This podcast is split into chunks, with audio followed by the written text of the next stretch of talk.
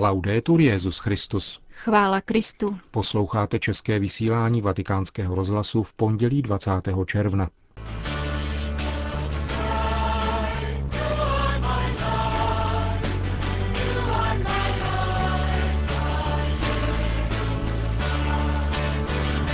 Milí posluchači, v našem dnešním pořadu se budeme nejprve věnovat nedělnímu setkání Benedikta XVI. s mládeží v San Marino. A na závěr připojíme zprávy. Hezký poslech vám přejí Jana Gruberová a Milan Glázer. Včerejší jednodenní návštěva Benedikta XVI. v republice San Marino vyvrcholila v podvečer setkáním s tamnější mládeží na italské části území diecéze San Marino Montefeltro na náměstí Viktora Emanuela před katedrálou v Penabili. Svatého otce tady bouřlivě přivítali asi čtyři tisíce mladých San Mariňanů. Přibližně hodinové setkání uvedl nejprve místní biskup Monsignor Luigi Negri, který mimo jiné řekl. Santità i giovani sono il punto più debole della nostra Chiesa e della società. Svatosti. Mládež je nejslabším článkem naší církve a společnosti. Je obětí operací či manipulací, které na nich provádí špatná kultura a zlovolní mistři, kteří během posledních 150 let ovládli život naší společnosti a našich institucí. La vita della nostra società e delle nostre istituzioni. Silná slova, na která pak navázal 25-letý Marco Angeloni, který oslovil papeže jménem mladých a formuloval jejich pocity. Santità, ci aiuti a capire il senso della nostra vita, Svatosti, pomozte nám pochopit smysl našeho života, hodnotu zkušenosti, abychom cítili chvění vlastního já a nemuseli snášet vliv mocenských mechanismů, které jsou kolem nás. nelle sue varie forme. Benedikt XVI. nejprve mladé lidi povzbudil, když poukázal na to, že bez hledání pravdy o nás samotných nelze žít smysluplně.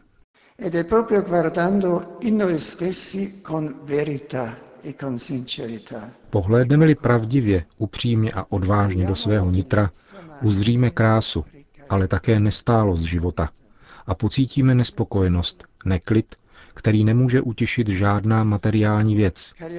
Drazí přátelé, berte na vědomí tento zdravý a pozitivní neklid a nemějte strach klást si základní otázky o smyslu a hodnotě života. Netřeba se však zastavovat u odpovědí částečných, bezprostředních, pokračoval dále Benedikt XVI. Takové odpovědi jsou dočasně snadné a pohodlné, mohou skýtat i chvíle potěšení i opojení, ale k pravé radosti nevedou. Učte se proto přemýšlet, nahlížet svou zkušenost nikoli povrchně, ale hloubavě. Objevíte s údivem a potěšením, že vaše srdce je oknem otevřeným do nekonečna. V tom je velikost člověka i jeho svízel. Jedna z iluzí, které byly vytvořeny v průběhu dějin, spočívá v myšlence, že vědecko-technický pokrok by mohl dát odpovědi a řešení absolutně na všechny problémy lidstva. Vidíme však, že tomu tak není. Avšak i kdyby to možné bylo, nemůže v skutku nikdo a nic zrušit nejhlubší otázky po smyslu života a smrti, po smyslu utrpení a vůbec všeho. Protože tyto otázky jsou vepsány do lidské duše, do našeho srdce a přesahují sféru potřeb. I v éře vědeckého a technologického pokroku, který nám mnohé poskytl, zůstává člověk bytostí, která si přeje více. Více než pohodlí a blahobyt. Zůstává bytostí otevřenou k celé pravdě svojí existence, která se nemůže zastavit u materiálních věcí, ale otevírá se na mnohem širší horizont. To všechno neustále zakoušíte pokaždé, když si kladete otázku, proč. Když obdivujete západ slunce nebo nasloucháte hudbě, hýbe se ve vás srdce a mysl. Když zakoušíte, co znamená doopravdy milovat. Když cítíte silně smysl pro spravedlnost a pravdu, a také když cítíte nedostatek spravedlnosti, pravdy a štěstí. Cari giovani, l'esperienza umana è una realtà che ci accomuna tutti. Drazí mladí, lidská zkušenost je realitou, která nás všechny spojuje, ale které lze přisuzovat různé významové úrovni. A tady se rozhoduje o tom, jak orientovat vlastní život. Tady se volí, komu jej svěřit, komu důvěřovat. Neustálé riziko spočívá v uzavírání se do světa věcí, do bezprostřednosti, relativnosti a užitku a ve vytrácení vnímavosti pro to, co se týká duchovní dimenze. Vůbec to neznamená pohrdat užíváním rozumu nebo odmítat vědecký pokrok. Naopak, jde spíše o to pochopit, že každý z nás není tvořen jenom horizontální dimenzí, ale obsahuje také tu vertikální. Vědecké údaje a technologické nástroje nemohou nahradit život. Horizonty smyslu a svobody, bohatství vztahů přátelství a lásky. Cari giovani, proprio nell'apertura alla verità intera di noi, di noi stessi e del mondo, Drazí mladí, právě v otevření se celé pravdě o nás, o nás a o světu, objevujeme iniciativu Boha ve vztahu k nám. Bůh jde vstříc každému člověku a dává mu poznat tajemství své lásky.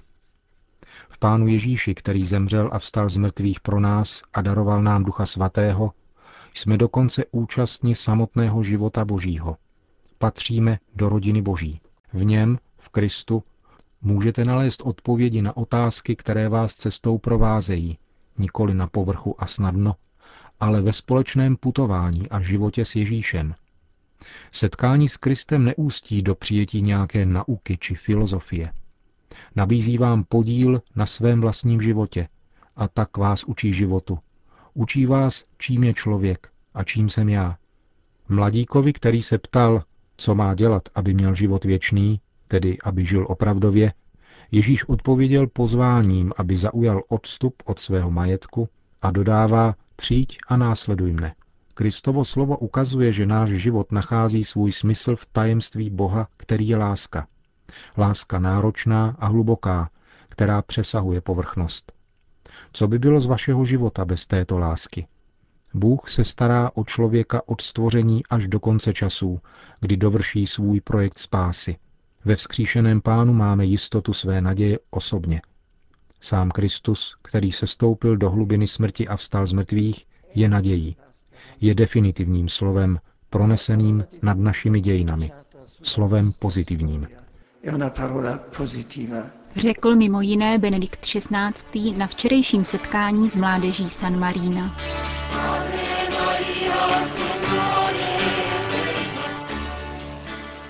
Další zprávy. Vicepsk. Ve čtvrtém největším běloruském městě byla slavnostně otevřena nová katedrála zasvěcená Ježíši Milosrdnému. Po pádu komunistického režimu byl centrem katolické diecéze kostel svaté Barbory, jediná zrestaurovaná církevní stavba po letech pronásledování katolické komunity.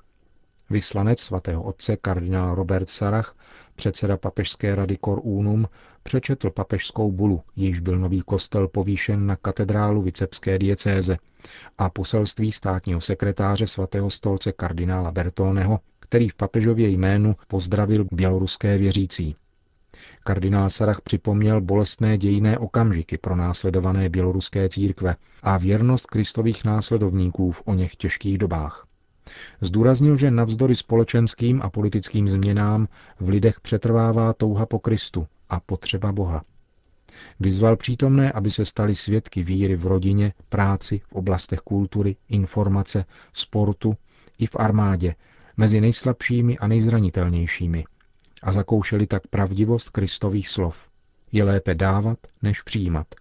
Inaugurační bohoslužby se účastnilo deset biskupů, včetně zástupců z Ukrajiny, Lotyšska a Polska, přibližně 200 kněží, zástupci diplomatického sboru a bezpočet věřících z diecézí Viceps, Grodno a Minsk, kteří mohli dění sledovat na velkoplošné obrazovce umístěné před novou katedrálou.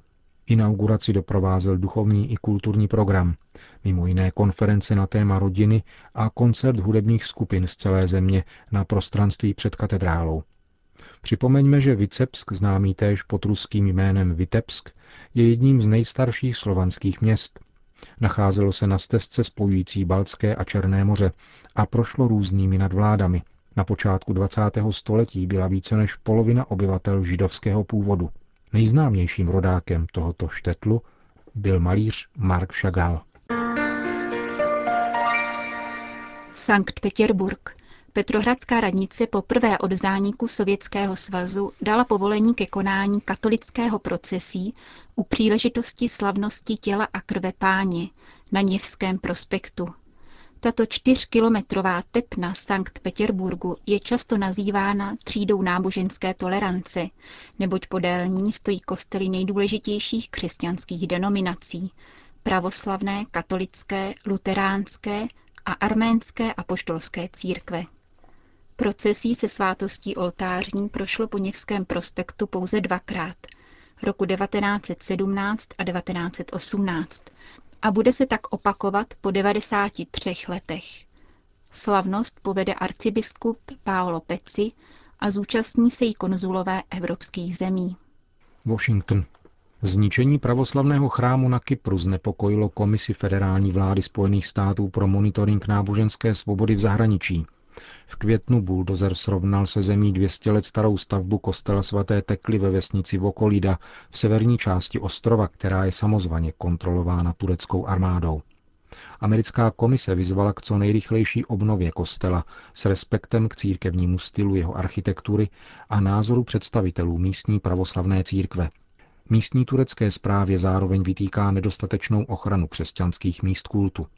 Komise ve své letošní zprávě mluví o omezování náboženské svobody pravoslavných křesťanů místní administrativou a tureckým vojskem. Na Velikonoce bylo dokonce dvěma biskupům zakázáno sloužit liturgii, přestože včas požádali prostřednictvím sil OSN o požadované povolení. Americká komise proto požaduje od Turků uznání svobody náboženských menšin severního Kypru, svobodu kultu bez jakýchkoliv omezení a povolení restaurovat jejich sakrální objekty. Dilí. Katolický arcibiskup z kongregace Salesiánů byl nominován na Nobelovu cenu míru. Jde o arcibiskupa Tomase Menam Parampila, který se už 25 let zasazuje o pokoj v severovýchodní Indii, v oblasti zmítané teritoriálními konflikty i bojem mezi kmeny. Salesiánský arcibiskup založil a vede společné združení pro pokoj. Má osobní zásluhy na ukončení sedmi vážných konfliktů mezi místními kmeny v letech 1996 až 2011, včetně nedávných bojů mezi kmeny Ragha a Garo. Jak uvedl mluvčí indického episkopátu, Arcibiskup Menam Parampil proslul díky mimořádnému nasazení za budování společnosti bez násilí a diskriminací. Mnohokrát vystupoval proti korupci a vždy byl hlasatelem poctivosti ve veřejném životě. Jsme hrdí. Jeho nominace na Nobelovu cenu je velkou událostí, uvedl mluvčí indických biskupů otec Babu Josef. Nominovanému ordináři arcidiecéze Guwahati je 74 let a stojí mimo jiné v čele Komise pro evangelizaci Federace azijských biskupských konferencí. V roce 1998 obdržel prestižní indickou cenu za humanitární činnost. Dodejme, že v roce 1996 se stal laureátem Nobelovy ceny míru jiný azijský biskup, Carlos Bello z východního Timoru, rovněž Salesián. Katmandu, Poprvé v dějinách Nepálu zahrnuje sčítání lidu také vyznavače jiných náboženství než převládajícího hinduismu. Je to projev stále většího respektu k náboženským menšinám. Církevní představitelé proto vyzývají věřící k otevřenému deklarování víry v Krista. Doposud neexistovaly v Nepálu přesné údaje o náboženské příslušnosti. Odhadovalo se, že zhruba 80% obyvatel této himalajské země vyznává hinduismus, 18% buddhismus a 10% islám. Podíl křesťanů je asi 5% Soupis obyvatel potrvá do 27. června. Končíme české vysílání vatikánského rozhlasu. Chvála Kristu. Laudetur Jezus Christus.